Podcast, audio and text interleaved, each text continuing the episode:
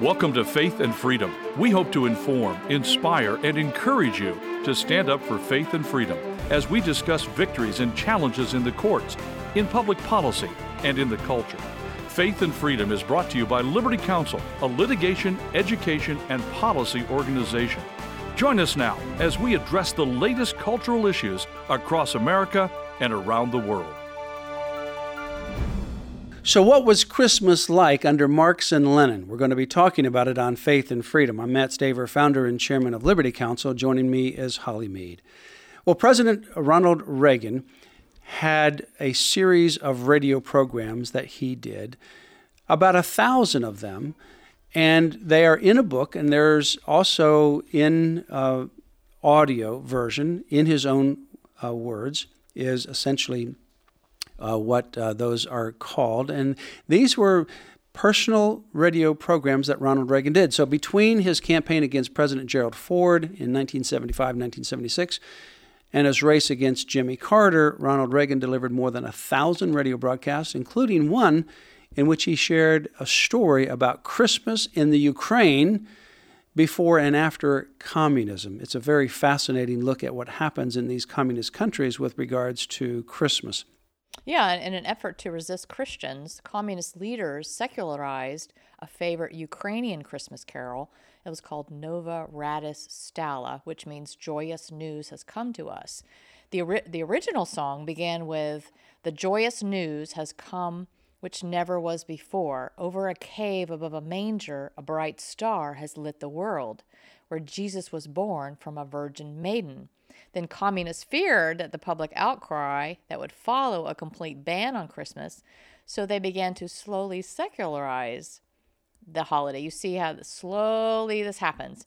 The first rewrite of the song began The joyous news has come which never was before. A red star with five tails has brightly lit the world. And think about what a red star with yeah, five so tails they're changing this from uh, the joyous news has come, Right. which never They're was before. normalizing the Yeah. communism. And then the second rewrite went even further and said the joyous news has come which never was before. Long awaited star of freedom lit the skies in October, which is the month of the revolution, where firm where formerly lived the kings and had the roots of had the roots of their nobles, there today with simple folks, Lenin's glory hovers.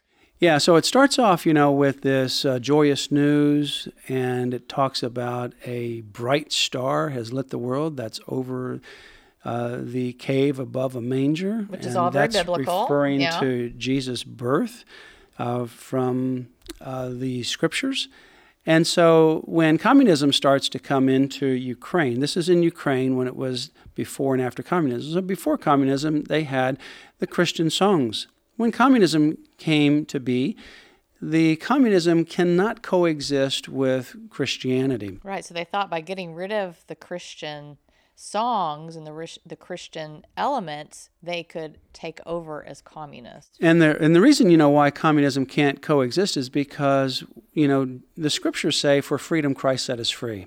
That there is freedom uh, in relationship with Jesus. That He sets us free from the penalty of sin. That, that Jesus gives us that freedom from sin and ultimate eternal death. That's why he came to earth and died on the cross. So that freedom that is part of that relationship of Jesus Christ with Jesus Christ, that freedom then extends beyond your individual freedom and you want freedom for others. There's this natural yearning for freedom. And so when communism comes in, that is a competitor because communism is the absolute opposite of freedom. It's anti freedom and it wants to control.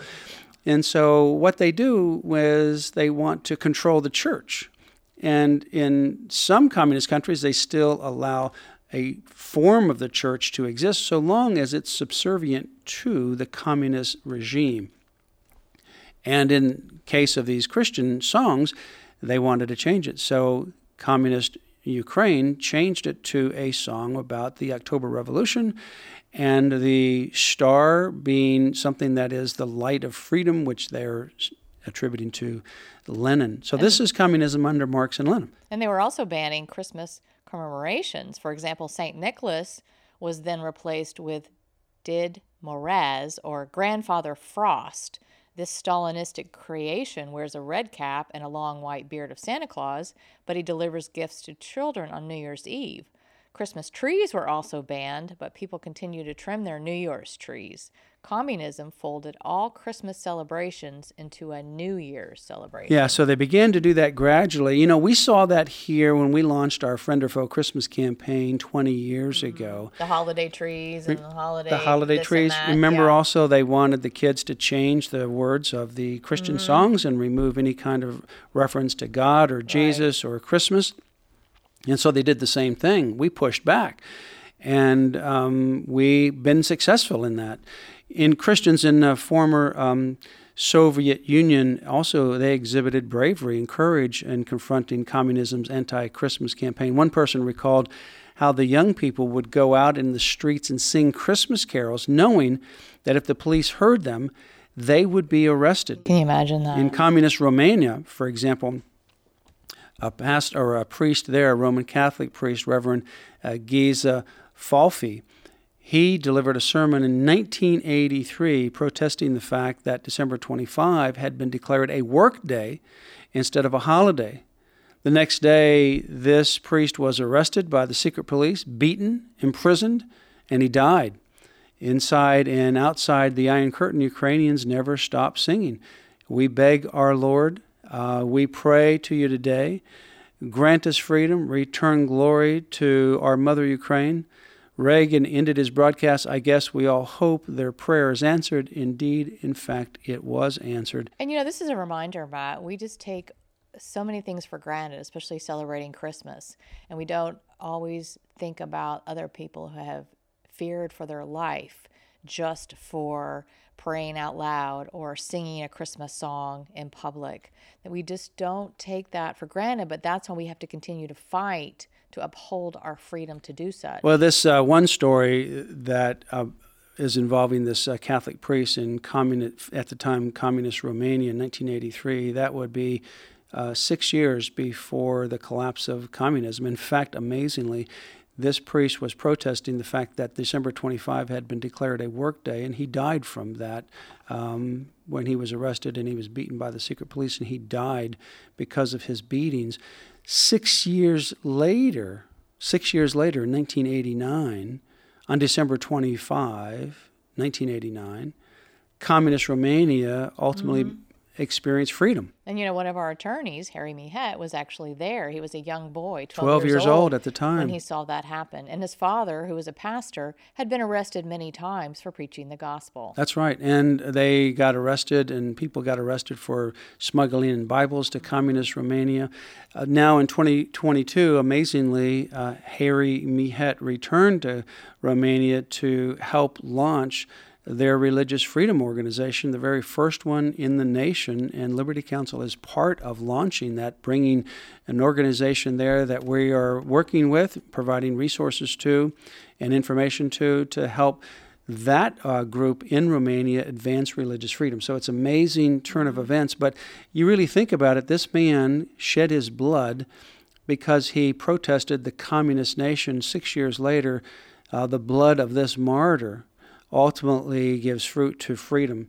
And there's many other people who shed blood as well. Secularization of Christmas is nothing new. Christianity Today in 2002 reported that in the Vietnamese province of Dak Lak, children's choirs were forbidden to sing Silent Night. From 1969 to 1997, Christmas was banned in Cuba. So, you know, we launched the Friend or Foe Christmas campaign 20 years ago, amazingly, two decades ago and we continue to move forward with it. There's a huge sea change that we've seen in that 20 years because there had been so many nativity scenes that were censored or removed. Some of those were at the uh, point of a lawsuit by groups filing suit against uh, these government entities. Some of those were just voluntarily removed by threats of a lawsuit.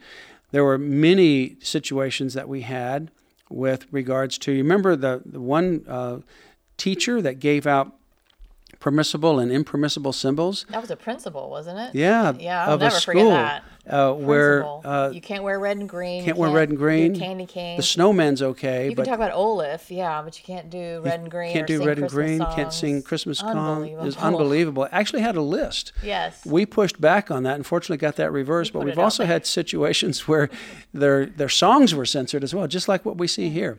And seniors in the past, there's been seniors that couldn't sing Christmas songs in their Right, or their pass out Christmas place. carols or cards, I should say, or sing Christmas carols. And you think, oh, this is America. That that can't happen, but it has. It has. So, more information, visit Liberty Counsel's website, lc.org forward slash Christmas. That's lc.org forward slash Christmas. You've been listening to Faith and Freedom, brought to you by Liberty Counsel. We hope that we have motivated you to stand up for your faith, family, and freedom. Get informed and get involved today.